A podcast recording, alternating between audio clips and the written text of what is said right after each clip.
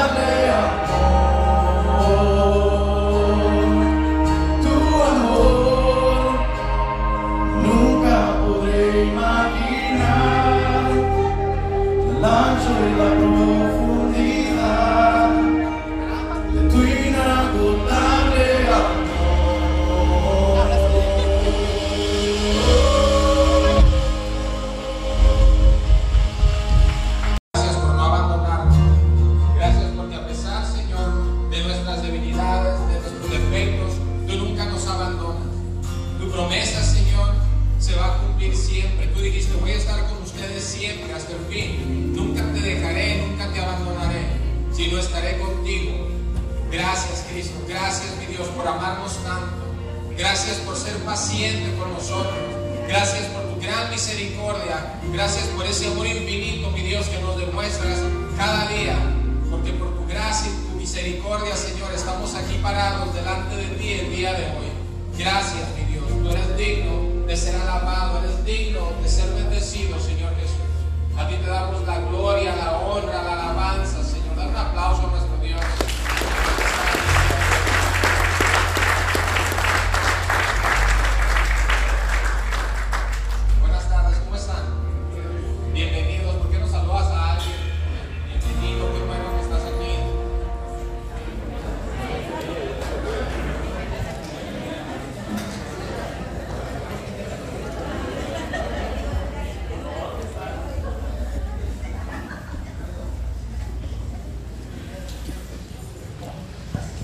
Bienvenidos a la casa de Dios, bienvenidos a Unidad Cristiana, ¿verdad? No sé si es la primera vez que vienes, si es la primera vez que vienes, bienvenido, y todos de casa pues también bienvenidos. Venimos aquí para adorar a Dios, para congregarnos. Dice en su palabra que no dejemos de congregar. Dile al que está al lado, no dejes de congregarte. No dejes de congregarte, dice que como muchos tienen por costumbre. Si se fijan y voltean a su lado, por ahí hay sillas vacías, ¿verdad que sí? Quiere decir que sí hay unos que tienen costumbre de congregarse, si no, pues estuvieran vacías. Entonces, Dios, venimos a adorarle, venimos a congregarnos como iglesia, venimos porque le amamos, venimos también porque queremos ser sanados.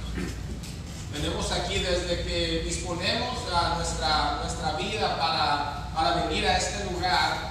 Ya se está preparando algo que Dios tiene para nosotros. Ya en el mundo espiritual algo está pasando, ¿verdad? Para unos es fácil llegar, para otros no es fácil llegar, para otros tuvieron obstáculos antes de venir a la iglesia, ¿verdad? Y es porque Dios quiere sanarnos a través de la alabanza, a través del amor que podemos recibir, ¿verdad? De los hermanos, a través del saludo, ¿verdad? De una palabra y obviamente a través de la palabra de Dios.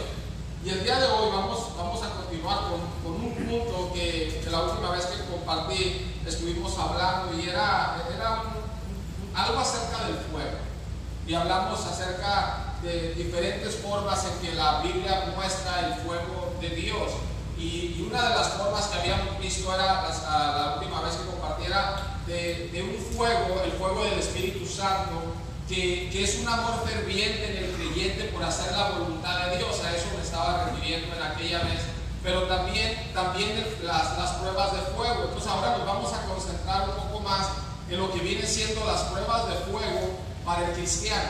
Habíamos hablado que la Biblia menciona muchísimas, 300, 400 veces la palabra fuego, y la mayoría de las veces lo va a mencionar como una condenación, ¿verdad? El lago de fuego, Sodoma y Gomorra fueron destruidas por fuego, al final de los tiempos vendrá el fuego, y eso es de lo que más menciona.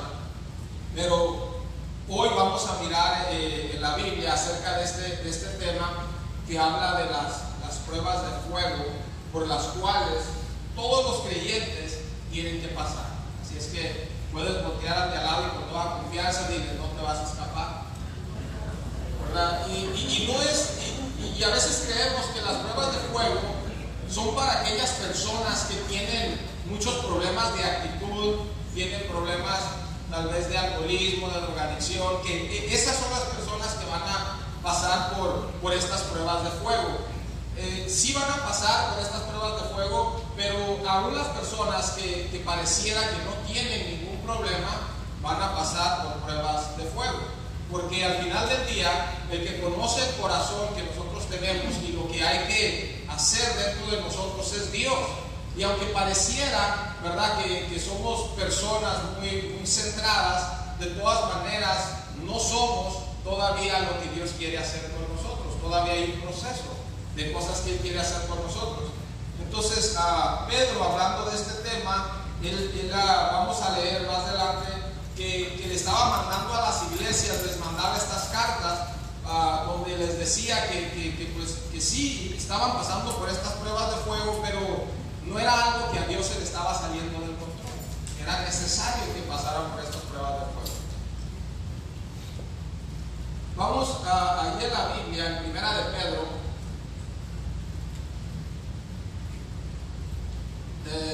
Primera de Pedro 1, del 6 en adelante vamos a leer. Y hablándole ahí, pues en el versículo 1 habla de las iglesias, ¿verdad? Que les mandó estas cartas.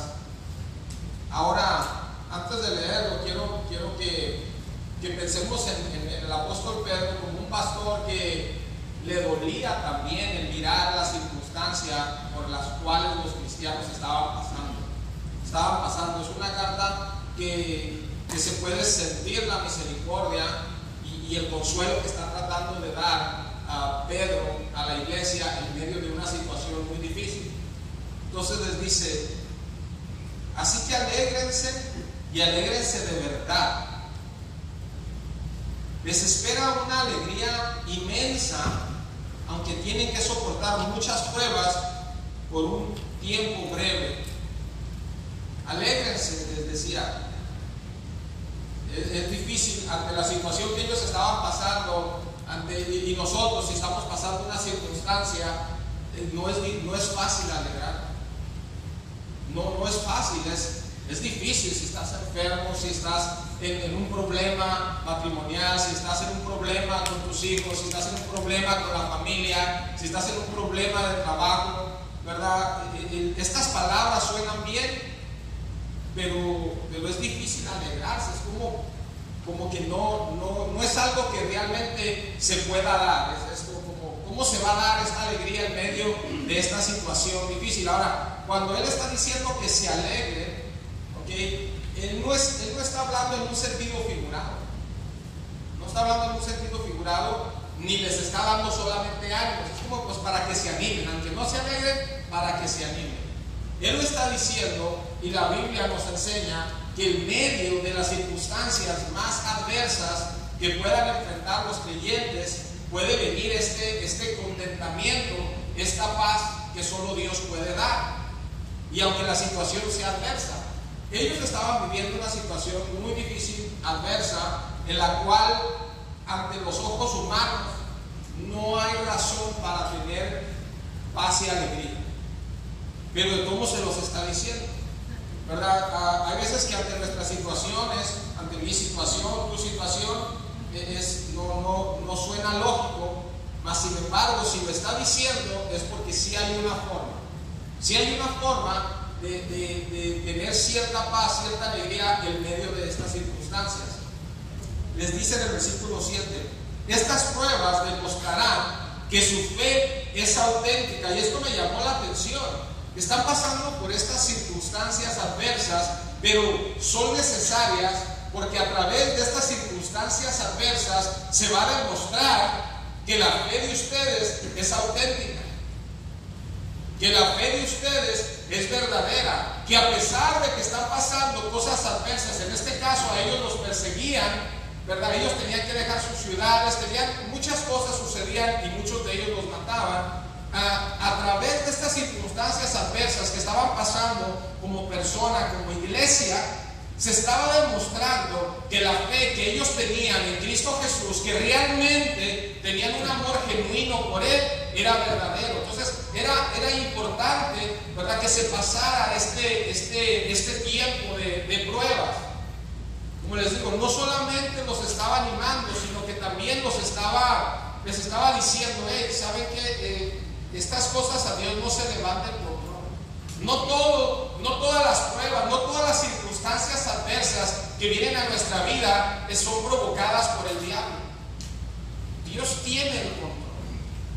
Dios tiene el control. Les decía la última vez, ¿por qué Dios tiene el control de las circunstancias de nosotros como creyentes, de la iglesia que le está hablando Pablo? ¿Por qué Dios tiene el control de su circunstancia adversa? Dios tiene el control porque les pertenecen a Dios, porque ellos decidieron entregarle su vida a Dios. Entonces, cuando tú y yo y la iglesia decidió entregarle su vida a Dios, en ese preciso momento le quitó el control al diablo. Él ya no tiene el control de tu vida. Ahora lo tiene Dios. Dice que nuestras ofensas, que lo que nos acusaba, lo que usaba el enemigo para controlar nuestra vida, dice que fue clavado en la cruz, fue expuesto. Entonces, aunque las circunstancias son adversas, no quiere decir que Dios no tiene el control. No quiere decir que Dios no tiene forma de darnos consuelo en medio de esas circunstancias.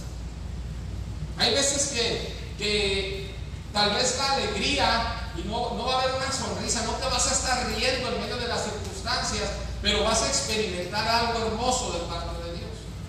Vas a experimentar un consuelo, un abrazo, una fortaleza de parte de Dios. Vas a mirar cómo Dios se va a manifestar. Pues estas pruebas demostrarán que su fe es auténtica. Está siendo probada la fe, está hablando de la fe. Esta fe está siendo probada de la misma manera que el fuego prueba y purifica el oro. Tiene un propósito. Por eso podemos decir confiadamente, la prueba por la que yo estoy pasando, no la estoy pasando en vano. No la estoy pasando pues nomás porque no hay nada que hacer en esta vida y entonces pues tengo que sufrir. El sufrimiento es mi destino y así voy a morir sufriendo. No, somos hijos de Dios. Tiene un propósito. Tal vez no entendamos el propósito, pero le podemos preguntar a Dios. Por ejemplo, Job le preguntó a Dios y quiso debatir con Dios. Si ha leído el libro de Job, al final quiso debatir con Dios cuestionándolo. Y Dios le dice, porque Job no entendía por qué, ¿verdad? Decía, si me pusieran delante del tribunal de Dios, pues yo salía, es injusto lo que me está sucediendo, no soy culpable, no hice absolutamente nada, ¿verdad? Y se murieron todos sus hijos y perdió todas sus riquezas y perdió todo. Entonces, él decía que si era puesto delante del tribunal de Dios, que él iba a salir, pues, que no había culpa en él. Mas, sin embargo, cuando después de una plática, Dios le dice, ¿dónde estabas tú cuando le puse los fundamentos a la tierra? ¿En dónde estabas tú cuando le dije a los mares que no salieran de su cauce? ¿En dónde estabas tú cuando hice las grandes montañas, cuando hice los animales? ¿En dónde estabas? Quiere decir, Dios le estaba diciendo, ¿qué tú crees que yo no tengo el control de todo lo que está sucediendo? Dios tiene el control. Dios le estaba diciendo, yo tengo el control de todo lo que está sucediendo. Todo lo que pasa en tu vida, yo tengo el control. En otro tiempo, cuando no éramos de la familia de Dios, cuando no era un hombre de fe, cuando no entregaba mi vida a Dios, yo creía que yo tenía el control. ¿Cuánto no nos pasó eso? Pero ahora, al caminar con Dios, me doy cuenta que no tengo el control. Dios tiene el control. Y eso es un descanso para mí. El saber que Dios tiene el control es un descanso para mí. No es una carga, es un descanso. Por eso mismo Jesús dice, vengan a mí los que están ¿qué? Cansados y trabajados, que yo los haré descansar. Porque el ligero es... ¿verdad? Así que... ¿sí? Vengan a mí los que están cansados y trabajados. Si nosotros, ¿verdad?, estamos en Cristo, aunque vengan circunstancias, tenemos que aprender a descansar en Cristo. Y si no estamos descansando en Cristo, en medio de las circunstancias adversas, quiere decir que no le estamos confiando en Él. Acuérdate, dice que es una prueba de ¿qué? De fe. Es una prueba de fe. ¿Y qué es la fe? Creer las cosas que no son como si fueran, es confiar en Dios básicamente, confiar en que todo va a estar mejor, que Dios tiene el control. Dios tiene el control. Voy a descansar en esto. Dios tiene el control. Eso es la fe. Están siendo probados de la misma manera que el fuego prueba y purifica el oro. Qué bueno que dio ese ejemplo, ¿no? Que dijo el oro. Pero mira lo que dice aquí. Aunque la fe de ustedes es mucho más preciosa que el mismo oro. Y está hablando de en este tiempo que una de las cosas más valiosas siempre ha sido el oro, ¿sí o no? Cuando quieres algo bueno, realmente es que es de oro, ¿verdad? No es de fierro, no es de plata, es de oro. Y en aquel tiempo, obviamente, el oro y en la Biblia es símbolo de algo que tiene gran aprecio, que tiene gran valor. Mas, sin embargo, dice, la prueba de fe que tú estás pasando ahorita, que es que está siendo probado, así como el oro es purificado con el fuego, tu prueba de fuego que estás pasando ahorita es mucho, pero mucho más preciada y más valiosa que el oro. Entonces no importa la situación económica que tú tienes, la prueba de fe por la cual tú estás pasando, la cual Dios tiene el control, la cual nuestro Padre que está en el cielo sabe que estamos pasando, es muchísimo más valiosa que cualquier cosa, ¿verdad?, de valor económico aquí en la tierra. Así de importante es, ¿verdad? Y por eso después vamos a leer más adelante que Santiago, el libro de Santiago dice, hey, tengan mucha alegría, estén bien contentos cuando están pasando por muchas pruebas. Ahora, durante la prueba, ¿quién puede decir, ay, qué alegría? No, yo. Y a veces cuando estás pasando por una prueba ni te acuerdas de ningún versículo. Estás en la prueba, pero estás en una prueba. Y no te acuerdas de todo esto que trae la Biblia, todos estos versículos que yo creo es de lo que más predicamos. Pero es una realidad cuando estamos pasando por diversas pruebas. Hay algo más valioso. Hay algo más valioso que Dios quiere sacar de nosotros. Más valioso que el mismo oro. Aunque la fe de ustedes es mucho más preciosa que el mismo oro, entonces su fe, al permanecer firme en tantas pruebas, les traerá mucha alabanza, mucha gloria, honra. Tiene un propósito. Traer alabanza, trae gloria, trae honra, ¿verdad? Es como, wow, o sea que pasamos por todo esto, por todo aquello en Cristo, que estamos en Cristo y pasamos cosas, pero no es en vano. No debemos de salir igual de como entramos a veces a las pruebas de fe. Vamos a salir diferente y a veces dices, pues yo me miro igual. Te miras igual, pero no eres igual. Cuando tú miras un anillo de oro y miras otro anillo de oro y en vista corta puedes decir, pues los dos son de oro, sí, pero este es de 10 quilates y este es de 24 quilates. Hay una diferencia. Y para llegar a ser un anillo, para llegar a ser oro de 24 quilates, tiene que haber una mayor pureza. Tiene que ser expuesto al fuego en diferente manera que uno de 10 quilates. Entonces, aunque en apariencia pareciera que no hay cambios, déjame decirte que sí hay cambios. Sí hay cambios porque se están quemando todas aquellas impurezas que están en nosotros, que a veces están escondidas, que no se ven. Y va a seguir, y el maestro, fíjate, el maestro que es el artesano, cuando él en su mente tiene un proyecto con cierto material que quiere lograr, lo va a seguir metiendo al fuego, va a volver a meterlo al fuego, y luego sabe, dice, no tiene la pureza, la calidad que estoy buscando, no lo tiene. Entonces, ¿qué hace? Lo vuelve a meter al fuego. Y están otra vez las pruebas de fe. Y luego lo vuelve a sacar y dice, no, todavía no. Y lo vuelve y le atiza más al fuego, ¿verdad? Pero aquí lo muestra como que es algo bueno. Como que es algo bueno, no es algo malo.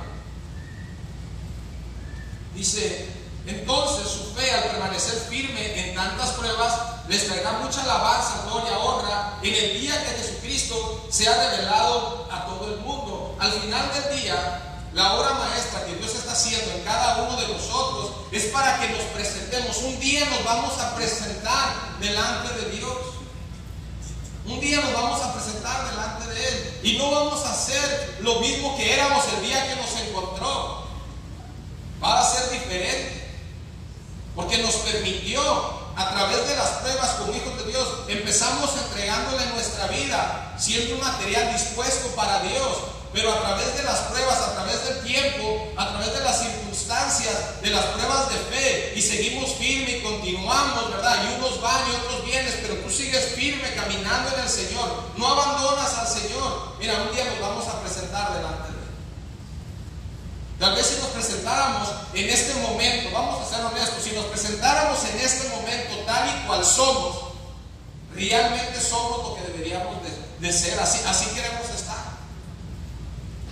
Entonces, si nos está permitiendo estar un tiempo más, estar un día más, estar una semana más, un mes, un año, 5 años, 10 años, 20 años, los que sea, durante ese tiempo Él va a seguir trabajando en nosotros para presentarnos, dice, como una novia limpia, sin manchas, sin arrugas, sin nada de que avergonzarse. Y tenemos que darle gracias a Dios que sigue tratando con nosotros, ¿verdad? Que Él no se ha rendido, que sigue, que salimos y dice, no, todavía no, órale, va para adentro otro ratito. Qué bueno que lo está haciendo.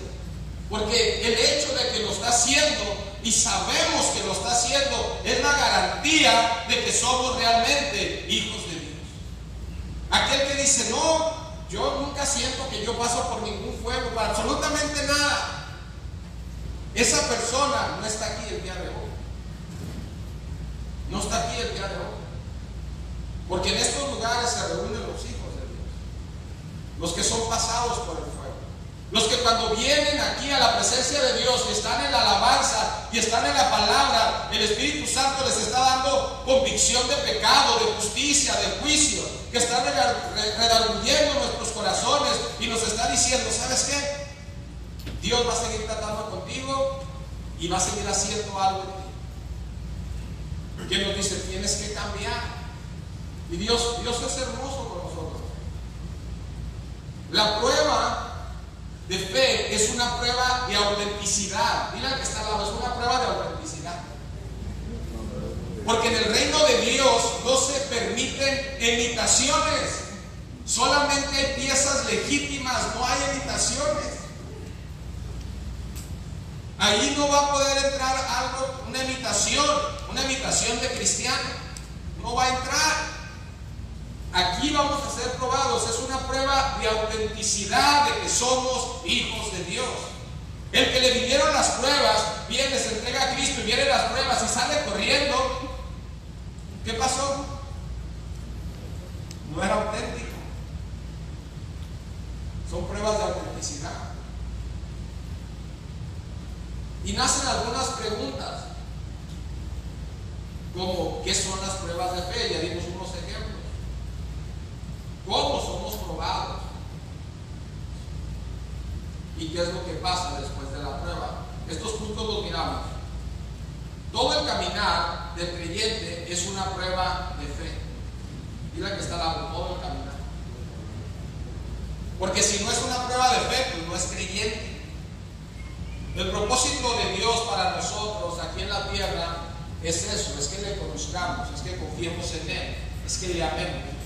Y luego de ahí, a través de la fe que Él nos da, vamos a hacer obras, vamos a producir, dice, para producir buenas obras, para que otras personas también le conozcan a Él. Entonces, todo nuestro caminar es una prueba de fe. Tú vas al trabajo y hay circunstancias, son una prueba de fe. Estás en tu matrimonio, hay circunstancias, es una prueba de fe. Tienes tus hijos, son una prueba tototota de fe. Tienes tu suegra, es una prueba de fe. Tienes tus hermanos, es una prueba de fe. Aquí en la iglesia, la misma iglesia, entre nosotros somos una prueba de fe. No hay nada en nuestra vida cristiana que no conlleve a una prueba de fe. El carácter entre unos de la mano, los unos a los otros. Todo conlleva una prueba de fe. Toda nuestra vida. La Biblia dice, el justo, ¿cómo dice?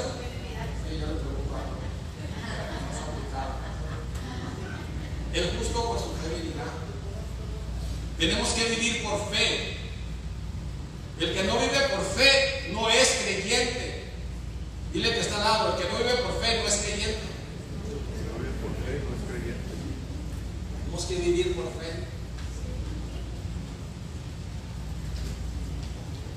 Aquí rápido voy a leer en Romanos 1, el 16 dice, pues no me avergüenzo de la buena noticia acerca de Cristo, porque es poder de Dios en acción para salvar a todos los que creen, a los judíos primeramente y también a los gentiles.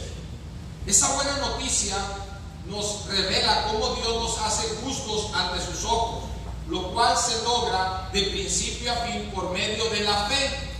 Como dice la Escritura, es por medio de la fe que el justo tiene vida. O en otra traducción, el justo por su fe vivirá. La fe en Cristo. Cuando Pedro escribió esta carta a la iglesia de los creyentes, él se estaba refiriendo a las pruebas de fuego por las persecuciones. Él era específico, pero no era únicamente por esto. Toda la Biblia habla de distintas pruebas de fe. Por ejemplo, en 1 Pedro 4:12. Queridos amigos, no se sorprendan de las pruebas de fuego por las que están atravesando. Y eso también es para nosotros. No te sorprendas. Dices, tal vez ahorita no estoy pasando por una prueba fuerte. Bueno, no te sorprendas que venga algo. Le digo, no se sorprenda. No es algo que es fuera de lo común. No es algo que la iglesia no va a pasar pruebas. No es algo que otros creyentes no están viviendo. No creas que tu circunstancia es única. ¿Cuántas veces nos pasa que pensamos que nuestra circunstancia es única? Es que nadie me comprende porque yo soy el único que está pasando. Bueno, tú estás pasando tu circunstancia, pero no eres la única persona. Dice, como si algo extraño le sucediera. En cambio, alégrense, otra vez Pablo, no, Pedro, alégrense mucho, porque estas pruebas nos hacen ser partícipes con Cristo de su sufrimiento, para que tengan la inmensa alegría de ver su gloria cuando sea revelado a todo el mundo. Pedro consolaba a los creyentes, haciéndoles ver que las pruebas de fuego que estaban pasando no eran algo inusual en la vida de los creyentes. Más bien les hacía ver que estas pruebas de fe eran necesarias y que al final les traían mucha alegría, y era algo de lo cual deberían de sentirse orgullosos.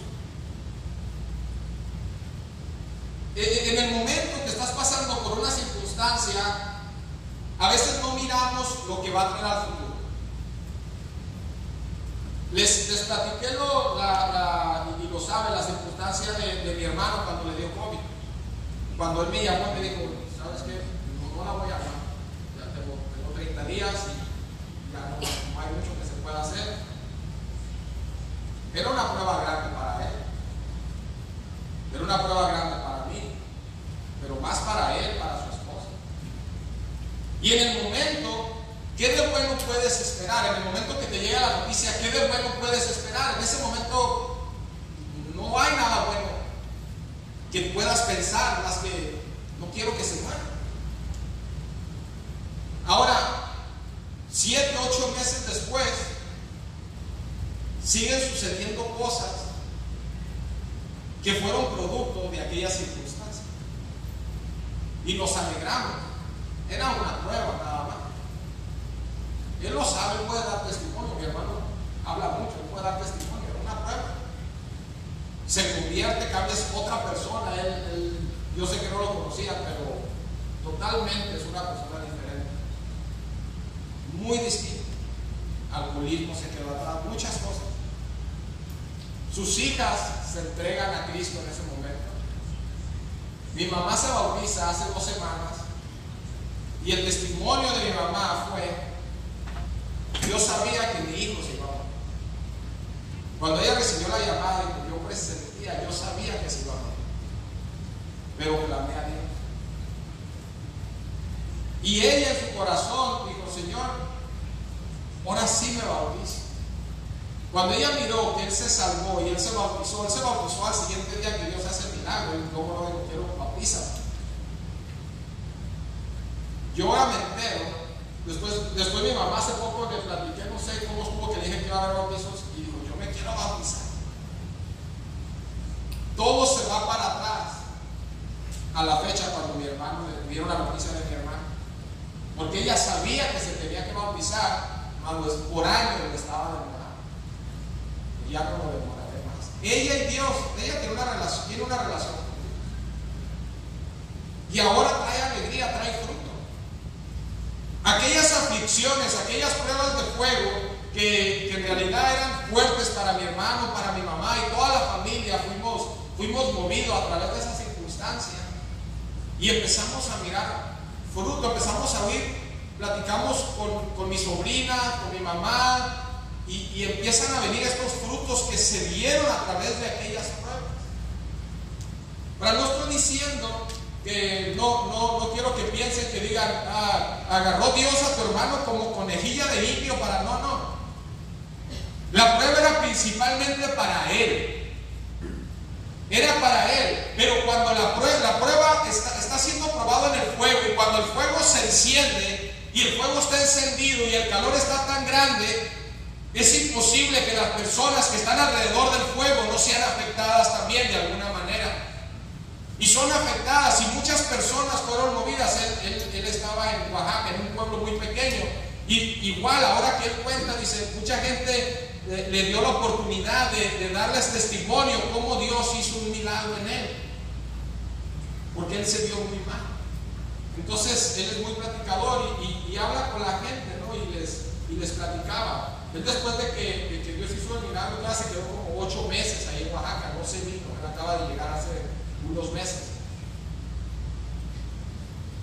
Vamos a leer una historia en el libro de los Hechos, capítulo 28. Y esto pasa cuando el apóstol Pablo era llevado prisionero a Roma en un barco, el cual se despedazó después de una gran tormenta. Sobrevivió él y todos los tripulantes, y llegaron y naufragaron a una isla pequeña. Voy a leer la historia y vamos a sacar una analogía de esta historia, analizando la historia, el fuego y lo que sucedió. Cuando todos estuvimos a salvo, nos dimos cuenta de que nos encontrábamos en una isla llamada Malta.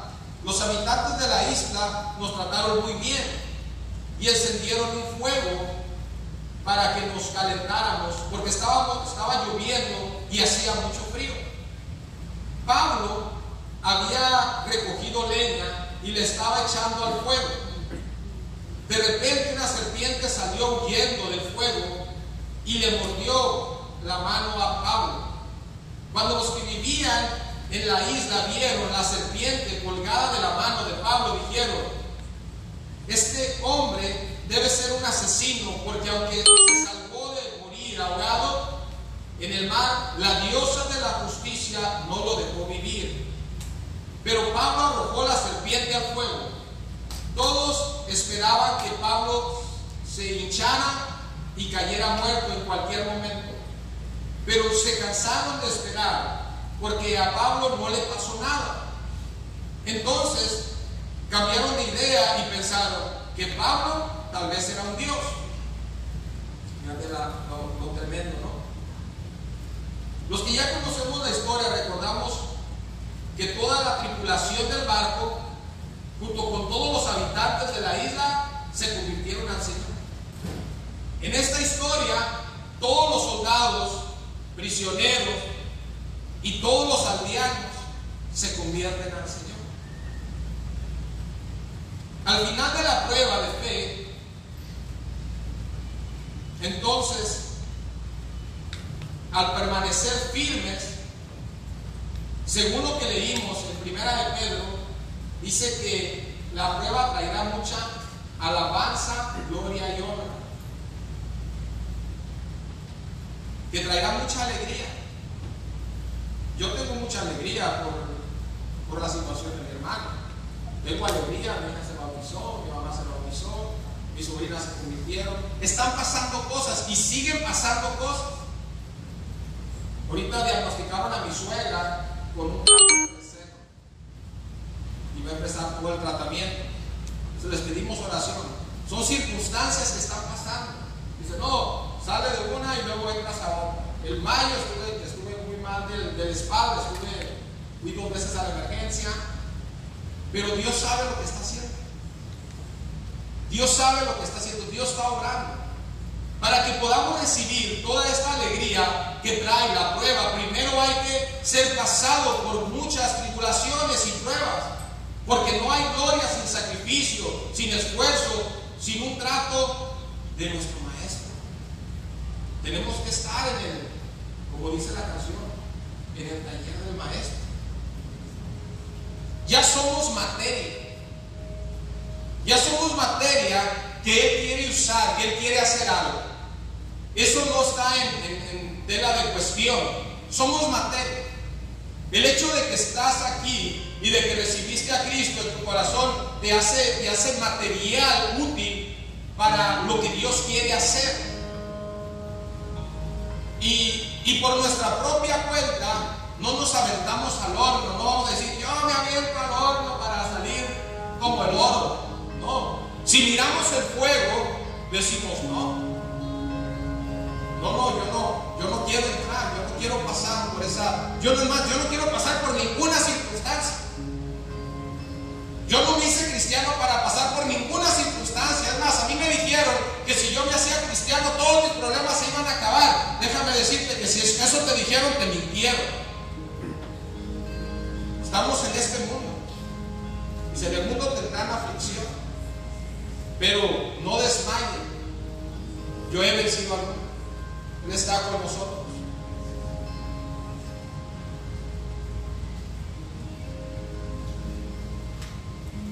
El fuego es bueno en la vida del cristiano. El fuego provoca que salgan serpientes venenosas. Y si llegan a mordernos, así como mordieron a Pablo, no hay problema. No pasa nada. Muchas veces cuando entramos al fuego es lo que va a salir. Esas impurezas son serpientes venenosas y sale, está siendo pasado por el fuego y tu carácter cambia durante ese tiempo y sale lo que está allá adentro. Y salen esas serpientes y lastiman a otras personas que están a nuestro alrededor.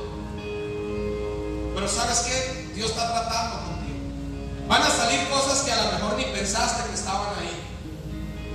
A lo mejor hay otro hermano, otro familiar que está pasando por el fuego y salen cosas. Cuando estuvimos varios días atendiendo a mi hermano y lo que salía, no se imaginaba. Salían cosas, no lo aguantaba. Llegó el momento que ya casi ni yo lo aguantaba. Pero al final Dios hizo una obra hermosa. Salían carácter, salían muchas cosas, pero era necesario que salga. Es algo que le podemos pedir a Dios. A veces le decimos, Señor, cambia en mí todo lo que no está correcto. Cambia en mí todo lo que estorba, todo lo que no sirva, cámbialo, quítalo de mí.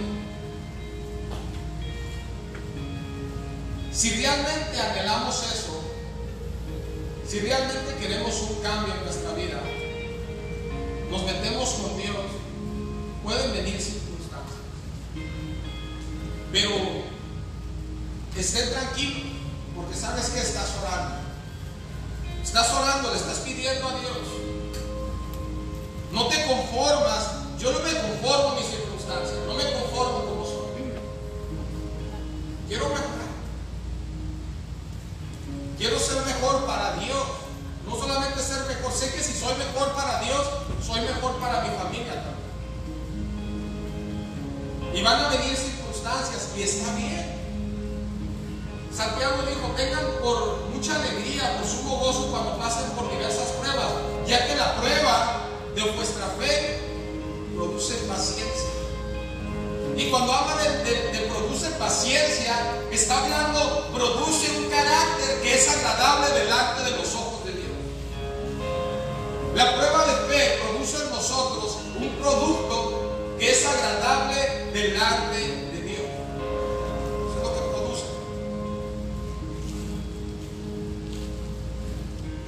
Por último, quiero terminar con esto, diciendo esto. La palabra de Dios podríamos decirlo así, que la palabra de Dios es la leña que hace que arda el fuego para las pruebas que van a venir. No vamos a poder pasar por ninguna circunstancia, pasar las pruebas que van a venir a nuestra vida, si no nos metemos en la palabra de Dios. El enemigo no va a evitar las pruebas que tú vas a pasar, pero lo que sí quiere evitar es que te metas en la palabra de Dios. Él va a poner obstáculos, él va a poner sueños, él va a poner lo que tú quieras para que te metas en la palabra de Dios. Es necesaria la palabra de Dios para que nosotros salgamos bien de esas pruebas y salgamos realmente también. O sea, vamos a ponernos de pie, vamos a orar, vamos a pedirle a Dios que cambie lo que tiene que cambiar, porque de todas maneras, si nos echamos para atrás, si nos acobardamos y no nos ponemos al frente para decirle a Dios, cambia lo que tienes que cambiar. Si esas circunstancias no cambian, esas circunstancias te van a hacer llegar a un punto donde aún esa prueba va a ser mucho mayor, donde las consecuencias van a ser mucho más complicadas. Es mejor en el punto que nos encontramos ahorita, cualquiera que sea, que le digamos, aquí donde estoy, en este punto donde ahorita me encuentro, me pongo a la brecha y te permito, Señor, que hagas de mí lo que tú quieras y por lo que tenga que pasar, lo que sea necesario hacer.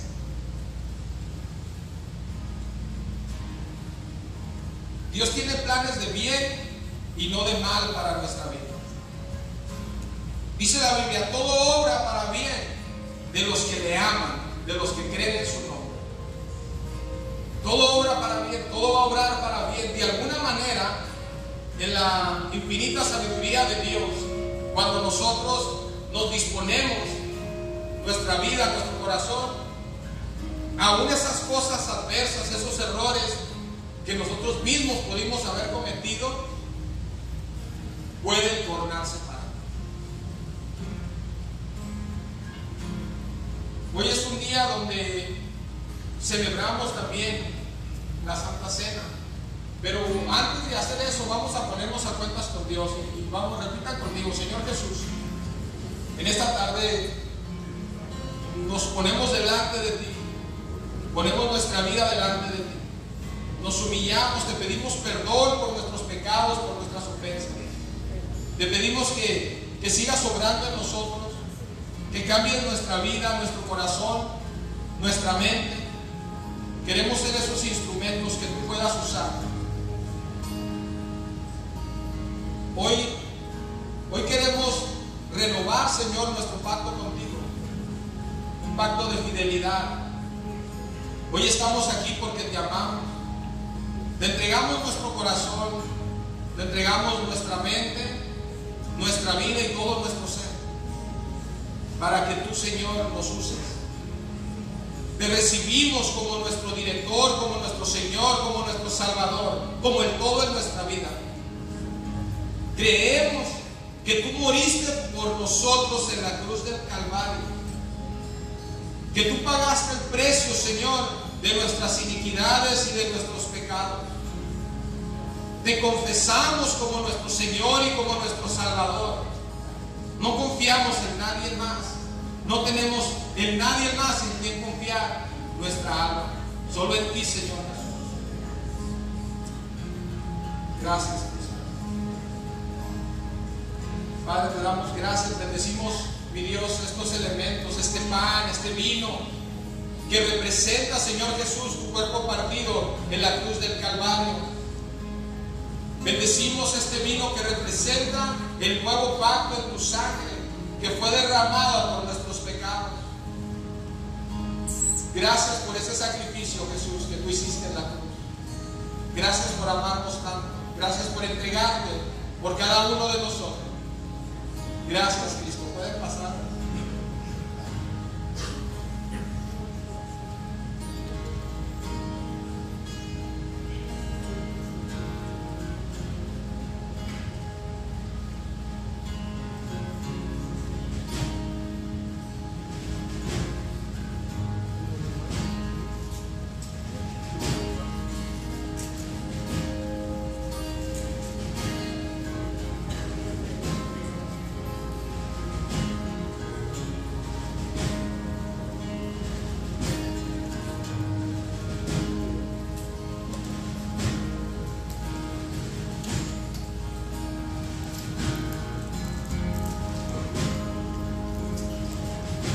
mientras los servidores pasan este pan, este vino,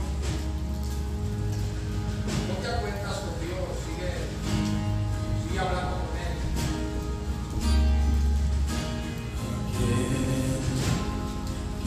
Aquel que tiene el poder, la gloria sea a Él, la gloria sea a Él.